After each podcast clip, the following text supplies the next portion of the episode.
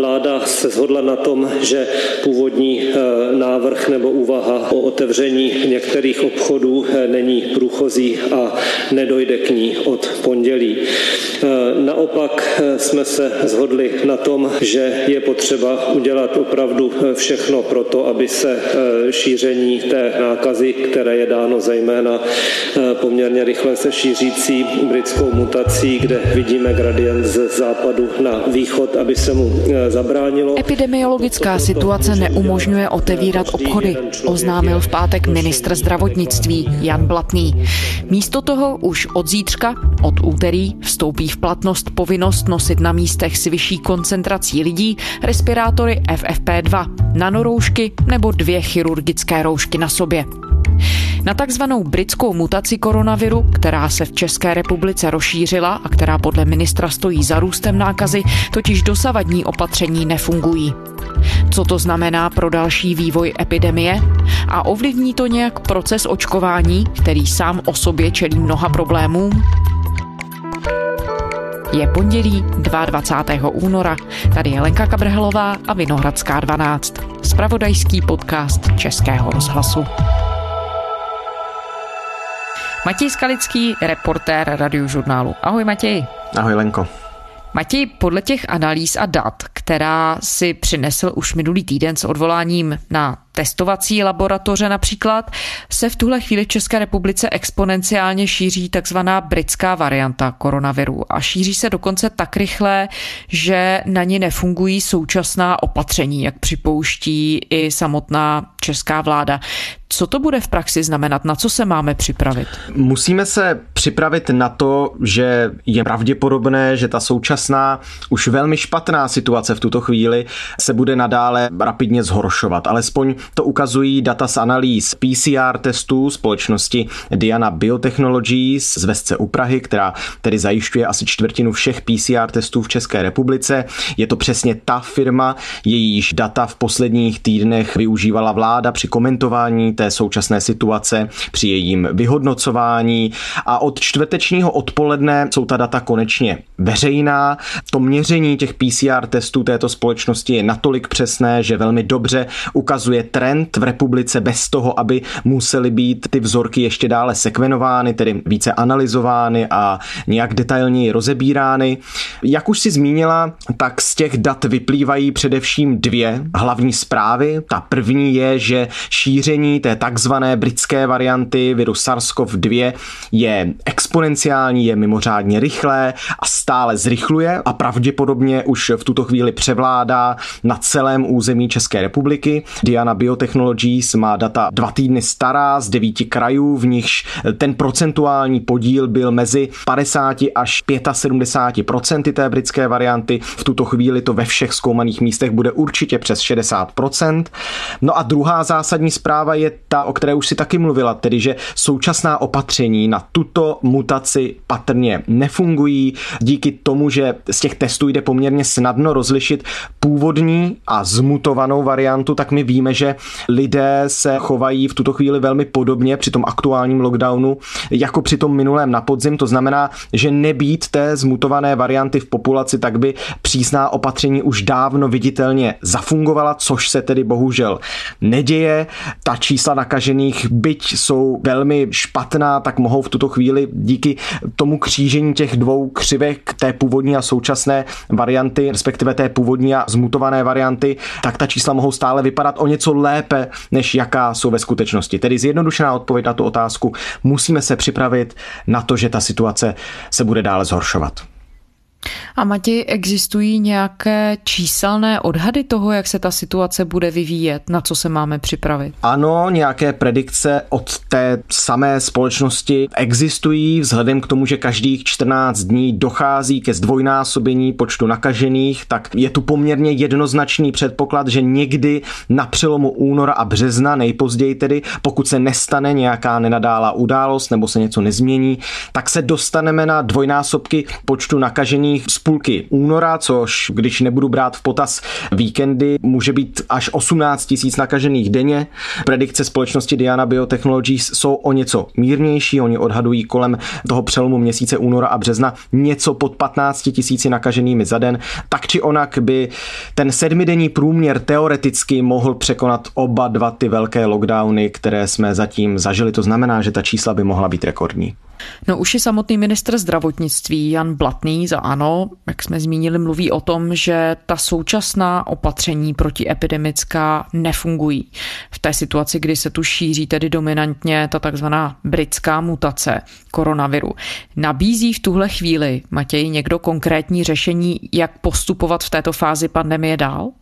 Jistě, tahle data jsou sice velmi přehledná, jsou skutečně na místě, že jsou veřejná, že jsou dohledatelná, ale nejsou nová. Jsou to data, o kterých vláda dlouhodobě ví, jsou to data, na základě kterých pan ministr Blatný sám potvrdil, že takzvaná britská mutace koronaviru v České republice postupně převládá, že se šíří tedy ze západu na východ a nemocnice jsou kvůli tomu přetížené, že postrádají místa na jednotkách intenzivní péče, že zdravotníci jsou tedy zas a znovu absolutně vyčerpaní, že je jich nedostatek a tak dále. Tak či onak by ten současný stav mimochodem prý neměl ohrozit návrat dětí do škol, ke kterému má dojít už 1. března, přičemž úspěch tohoto kroku samozřejmě spoléhá na nějakém masivním testováním. Pan minister Blatný sám opakovaně přiznal, že zavedená plošná opatření v Česku v tuto chvíli tedy nefungují a to proto, že nejsou dodržována na individuální úrovni, podle něj, proto by tedy na místo dalšího zpřísňování chtěl apelovat na každého z obyvatel, aby pravidla dodržoval. Samozřejmě mnozí z odborníků vyzývají k ještě přísnějšímu lockdownu, třeba i s uzavřením veškerého průmyslu, navrhují změnu managementu pro řízení toho boje s pandémií a započetí masivního testování s masivní očkovací kampaní. V této souvislosti si dovolím připomenout, že poslední třetina února, kdy se teďka bavíme a v Česku se očkuje skoro dva měsíce, očkovací kampaň tu není pořád absolutně žádná. No víc než kdy jindy právě v takové situaci vystupuje do popředí ta role očkování proti covidu, které, jak zmiňuješ, momentálně značně vázne v České republice.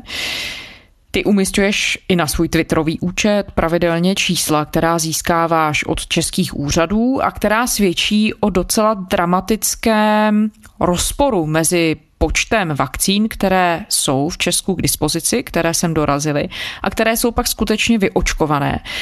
Můžeme se nad tím zastavit. Čím to, Matěj, je? Existuje nějaké jasné vysvětlení pro to, kde ten proces vázne? A můžeme možná na úvod se odpíchnout od toho, jak ta čísla tedy vlastně vypadají? Konkrétně jednoznačný příklad vakcín od britsko-švédské firmy AstraZeneca. První dávka těchto vakcín došla do České republiky 6. února v sobotu a za prvních pět dní, co tu těch 20 tisíc dávek v té době bylo, se nevyočkovala ani jedna jediná. To vycházím z veřejně dostupných dat Ministerstva zdravotnictví, která jsou každý den aktualizovaná. V současné chvíli máme v Česku k dispozici asi 76 tisíc dávek AstraZeneca, další desítky tisíc dorazí v sobotu a vyočkováno bylo ke čtvrtku nějakých 6 tisíc z nich. O něco menší, byť stále výrazný rozdíl mezi počtem došlých dodávek a vyočkovaných je i u společnosti Moderna, v těch v mrazácích jich aktuálně leží nevyužitá asi polovina. U vakcín společnosti Pfizer a BioNTech jsou to desítky tisíc nevyočkovaných látek, tam se nicméně už musí víc kalkulovat tedy s druhými dávkami. Nicméně, když se vrátím zpátky k AstraZeneca, tak ona je to hrozně velká záhada, kde vlastně ty vakcíny přesně jsou. AstraZeneca potvrdila, že vakcíny do Česka dodala. Ministerstvo zdravotnictví tvrdí, že distribuce na ta očkovací místa do krajů funguje. My máme vyočkováno, eh, kromě nebo z těch vakcín, které přichází na danou dobu 86%. Eh, teď třeba před dvěma dny přišla nějaká další dodávka zase na ten další týden, takže tam se to číslo vždycky dočasně navýší, ale jedná se podle informací Národního očkovacího centra o toto procento. A není pravda, že že by vakcíny ležely v nějakých skladech. Vakcíny dojdou do České republiky a jsou rozvezeny na kraje. Očkovací místa v krajích tvrdí, že vakcínami očkují, chtějí a potřebují jich víc, protože jich dostávají málo. Navzdory pomalým dodávkám vakcín v Pardubickém kraji pokračuje očkování seniorů starších 80 let a taky zdravotníků. Opačná je ale teď situace v domovech seniorů, kde očkování proti koronaviru stále vázne a až na jednu výjimku čekají na vakcíny klienti a taky zaměstnanci už několik týdnů. V odpolední Českého rozhlasu Ostrava se teď budeme věnovat aktuálnímu tématu. Nemocnice v Moravskoslezském kraji totiž ruší termíny prvních dávek očkování pro seniory starší 80 let. Ptáte se proč? Nemají dost vakcíny. Do regionu totiž přišlo méně dávek, než měl kraj původně objednáno. Takže jako by se v Česku vůbec nic nedělo, ale ta čísla jsou jednoznačná. Ukazuje se, že je tu hned několik důvodů, které by mohly naznačovat, kde je ten problém a řadu z nich nastínila sama vláda, jmenovitě tedy premiér a minister zdravotnictví. Ten první důvod je, proč to očkování vázne, že podle pana premiéra některé nemocnice neočkují přes víkend, proto je to očkování pomalé. Je boj o vakcíny, takže samozřejmě očkovací místa by měly očkovat okamžitě a měli by si samozřejmě zajistit očkování i přes víkend. Takže není to vláda, jak se vždycky snaží média eh, říkat, že vláda má problém, ale jsou to očkovací místa, je to samozřejmě tyto instituce. Za druhé, některé nemocnice stále ještě nevyočkovaly zásoby dávek vakcín od Moderny a od Pfizeru a těžko se jim do toho míchá v tuhle chvíli AstraZeneca. Za třetí, Pojišťovny teprve v pátek oficiálně ukončily výběrové řízení na distributora vakcíny od AstraZeneca, tedy připomínám skoro 14 dní od dodání první dávky. A čtvrtý důvod, ono jich bude asi více, ale ten čtvrtý zásadní je, že někteří lidé se AstraZeneca očkovat nechtějí, protože jí nevěří. Já bych se možná ještě zastavil teda u bodu číslo 3, tedy velké otázky distribuce té vakcíny. Já jsem na začátku února obepsal jednak pojišťovny a jednak všechny krajské koordinátory pro očkování a zjistil jsem, že dva dny před dodáním té první 20 tisícové dodávky, o které už jsem mluvil, nejenom, že žádný z těch asi deseti krajů, co mi odpověděli, neví o tom, že by nějaká Astra k ním měla dorazit, ale pojišťovny nevybrali ani toho oficiálního distributora a nejen to, oni ani v té době nezahájili to výběrové řízení, tu soutěž na toho oficiálního distributora. Když jsem o tom mluvil s asociací velkodistributorů léčiv, tak její výkonný ředitel Tomáš Votruba mi k tomu řekl, že ta soutěž byla zahájená strašně pozdě. Chyba prý ale není na pojišťovnách, jejich svaz ostatně sám tvrdí, že všechno pojišťovny udělali tak, jak nejrychleji mohli, ale podle Tomáše Votruby je ten problém problém vládní, tedy že ministerstvo ignorovalo urgentní zprávy a e-maily pojišťoven už někdy v prosinci, aby se na tato výběrová řízení dopředu připravilo. Co tedy vlastně stát, jak si bude dělat? Ty vakcíny jsou státní, strategie je státní, čili ty pojišťovny čekali na to, že s nějakým předstihem tedy stát se usnese, jak tu věc bude dělat. Matěj, a jak to vysvětluje ministr zdravotnictví Blatný, potažmo tedy premiér Babiš? Protože těch otázek sílí, bylo to slyšet i na páteční tiskové konferenci ministra Blatného. Jaké nabízejí odpovědi? Pan premiér říká, problém byl na straně pojišťoven, pan ministr zdravotnictví a tiskové oddělení ministerstva zdravotnictví říká, v distribuci není žádný problém. Ty vakcíny, které jsou, jsou rozvezeny, jsou rozvezeny na jednotlivé kraje a je potřeba si uvědomit, že ta dávka, ta, ta dodávka té vakcíny vždycky je k dispozici na určitou časovou e, dobu a že ve chvíli, kdyby jsme neustále neměli na skladě ani jako jednu vakcínu, tak bychom nemohli průběžně očkovat. Takže já bych se rád bránil té, eh, té eh, nepravdivé informaci, že vakcíny někde leží hladem a že se, a že se neočkují. V posledních dnech česká média informovala o tom, a mluvil o tom konec konců i tedy sám premiér, Andrej Babiš jako o součásti těch problémů s očkováním, že řada seniorů odmítá vakcínu AstraZeneca kvůli menší účinnosti. Matěj, co všechno o tomhle problému víme? Je podle vědců ta obava na místě, jak to s tou účinností u různých věkových skupin je? Ono o tom mluvil i sám ministr Blatný na jedné z tiskových konferencí minulý týden. Velmi podrobně o tom psal server ihned.cz s odvoláním na krajské koordinátory nebo hejtmany. Právě mimochodem hejtman kraje Vysočina Vítězslav Šrek, který je zvolený za ODS a starostové pro občany, tak serveru ihned doslova řekl, že tu vakcínu od AstraZeneca nikdo nechce že oni dostali 4,5 tisíce dávek a vyočkovali necelou polovinu, takže ji teď nově vozí třeba i do psychiatrických nemocnic, do pečovatelských domů, aby jim měli komu udat. Oni nemohou udat nikomu, protože ještě široké veřejnosti stejně to očkování určené není, takže pořád tu mluvíme o nějakých těch prioritních kategoriích. Přesně tak, zvláště o prioritní kategorii, tedy 80 plus seniori nad 80 let. Je podle vědců obava z možné menší účinnosti u starších ročníků na místě? Imunolog Václav Hořejší, kterému je 71 let, tak seznam zprávám řekl, že by neváhal s očkováním, odmítá jakékoliv obavy, řekl, že není důvod se strachovat, byť, jak známo, kompletní data neznáme, protože klinické testy AstraZeneca probíhaly zejména na lidech ve věku od 18 do 55 let a starších lidí do těch klinických studií bylo zařazeno poměrně málo. Také víme, jak zamotané to bylo s těmi informacemi o celkové účinnosti zrovna této vakcíny, kdy se v médiích opakovaně objevovala nejméně tři různá čísla. Takže já vlastně naprosto chápu, že 85-letý člověk, který si přečte titulku v novinách s tím, že Astra nemusí být tak účinná jako třeba Pfizer a ještě k tomu u starých lidí, tak spanikaří, ale prosím opakujme si, že každá vakcína v takto složité situaci, a mluvil o tom i pan ministr Blatný, v takto složité situaci, ve které teď jsme, je zlatá a odmítat ji není cesta z téhle krize ven, byť tedy znovu naprosto rozumím tomu, že jednoznačné stanovisko výrobce, ministerstva, jakékoliv autority zatím nepřišlo a to na základě nějakých tvrdých dat, která tedy nejsou zatím k dispozici, je v tomto ohledu hodně, hodně potřeba.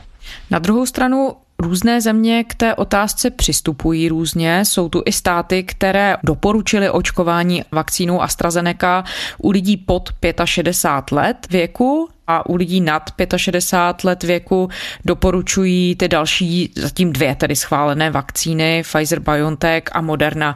Jak české úřady vysvětlují ten zdejší postup? Z jakých argumentů tenhle přístup vychází? Já myslím, že mezi ty země, které Astrou Zenekou teď neočkují, právě lidi nad 65 let patří Německo, Polsko, Francie. Česká republika svůj postoj vysvětluje poměrně jednoduše, to znamená, tuto vakcínu doporučila ke schválení EMA, to znamená Evropská léková agentura, a to bez věkového limitu, tedy toho horního a tak není v tuhle chvíli důvod žádný takový limit lokálně nastavovat. Byť bývalý poradce pana premiéra, ex-ministr zdravotnictví Roman Primula říkal, že ta debata je na stole, podle mých informací o tom skutečně jednala i Národní imunizační komise, což je poradní orgán ministerstva zdravotnictví. Jak známo, ale tak žádné jiné doporučení, než to očkovat lidi bez rozdílu dál zatím nepadlo. Česká vakcinologická společnost si se připouští, že s věkem, a to je zkušenost, kterou my máme s vakcínami proti chřipce, že s věkem bude ta účinnost patrně klesat ale v tuhle chvíli, jak už jsem řekl, nemáme tvrdá data na to, abychom jednoznačně stanovili účinnost pro lidi nad 55 let věku a i tak nelze, a to říká i vakcinologická společnost, v tuto chvíli nijak předpokládat, že by ta vakcína pro ty starší lidi nebyla účinná. Přesto musíme dodat i B, vakcinologická společnost doporučuje starším lidem spíš RNA vakcíny, to znamená ty vakcíny od Moderny a od Pfizeru a mladším lidem Astru Zeneku. Pod tímto doporučením, mám ho teď před sebou, je podepsaný za výbor vakcinologické společnosti pan profesor Roman Chlíbek, jinak také vedoucí epidemiologické skupiny Ministerstva zdravotnictví. Nicméně v tuhle chvíli se tedy ani lidé z těch prioritních skupin nemohou vybírat, jakou vakcínu dostat chtějí. Ne, v tuhle chvíli nic takového není možné. Pokud odmítnou očkování AstraZenekou, tak pokud mám ty informace správné, tak ta rezervace v centrálním rezervačním systému se jim ruší a musí se přihlásit znovu. My jsme tu tedy v situaci, kdy obecně Evropská unie bojuje s poměrně problematickým začátkem té očkovací kampaně. To bylo hlavně v souvislosti s nedostatkem očkovací látky. K tomu se zdá, že konkrétně v případě České republiky jsou tu další problémy, jako je právě váznutí distribuce, v nějakém asi malém procentu i možné obavy lidí. Znamená to, že se tedy v tuhle chvíli k veřejnosti nedostává tolik vakcín, kolik by bylo potřeba. Prostě není na očkovaných dost lidí.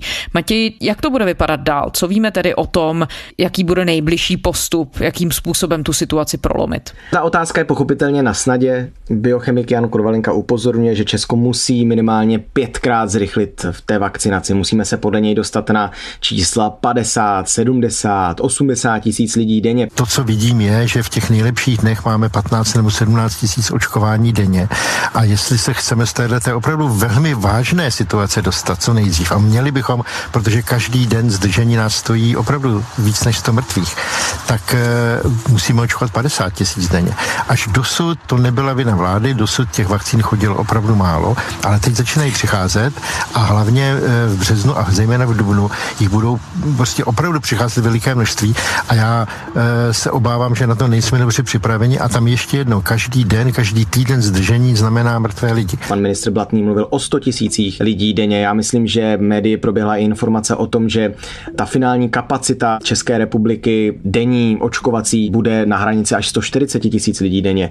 A my zatím nejsme ani na 20. A o víkendech ještě ty počty rapidně klesají. V Česku se do očkování od 1. března zapojí praktičtí lékaři. Je pravdou, že od 1. třetí budou do očkování zapojeni i praktičtí lékaři. Oni sami mají přesné informace o tom, jakým způsobem to bude a mohou je případně poskytnout i e, svým pacientům. Bude to skrze ten e, centrální rezervační nebo registrační systém. V březnu by mělo do Česka dorazit asi 240 tisíc dávek vakcíny od AstraZeneca, což je trochu víc než polovina původně očekávaných dodávek, ale to se odvolávám na harmonogram lednový. Od Pfizeru a Moderny by mělo dohromady přijít asi půl milionu dávek, to jsou data tedy z lednového harmonogramu distribuce. Je pravděpodobné, že ta čísla nejenom, že se změnila, ale že se mění v čase a měnit se dál budou. Stejně tak Česko možná nakonec požádá o navýšení už objednaných dodávek. Jak známo, Evropská unie se dohodla s firmou Moderna na nákupu dalších až 300 milionů dávek. Do toho si Česko stále nevyčerpalo svou vlastní alokaci na AstraZeneca. O navýšení této objednávky třeba až o další 4 miliony. V současnosti máme 3 miliony, takže o další 4 miliony dávek se v tuto chvíli jedná. A do toho čekáme na schválení dalších možných vakcín. Nejblíž tomu teď má v Evropské unii patrně jednodávková očkovací látka společnosti Johnson Johnson. Kapacity na to masové očkování tedy pravděpodobně máme. Co se musí zlepšit, je jednoznačně organizace toho očkování v Česku. Matěj, v úvodu jsme se bavili o tom, že v České republice se ta situace docela rapidně zhoršuje v souvislosti s šířením té takzvané britské mutace koronaviru. Ona není jediná, tato mutace, která se šíří momentálně ve světě. Co víme o tom, jak ty současné vakcíny, které máme k dispozici, jsou schopné a účinné proti těm mutacím koronaviru? Proti té takzvané britské mutaci by vakcíny neměly mít zásadní problém. Snížení účinku se ukazuje ale u té jihoafrické africké mutace. Už několikrát zmiňovaná AstraZeneca má v tomto ohledu asi největší potíže. Jihoafrická republika už očkování vakcínou od této firmy pozastavila. Britský deník The Financial Times zveřejnil nerecenzované výsledky studie dvou univerzit, a to v anglickém Oxfordu a jihoafrickém Witwatersrandu.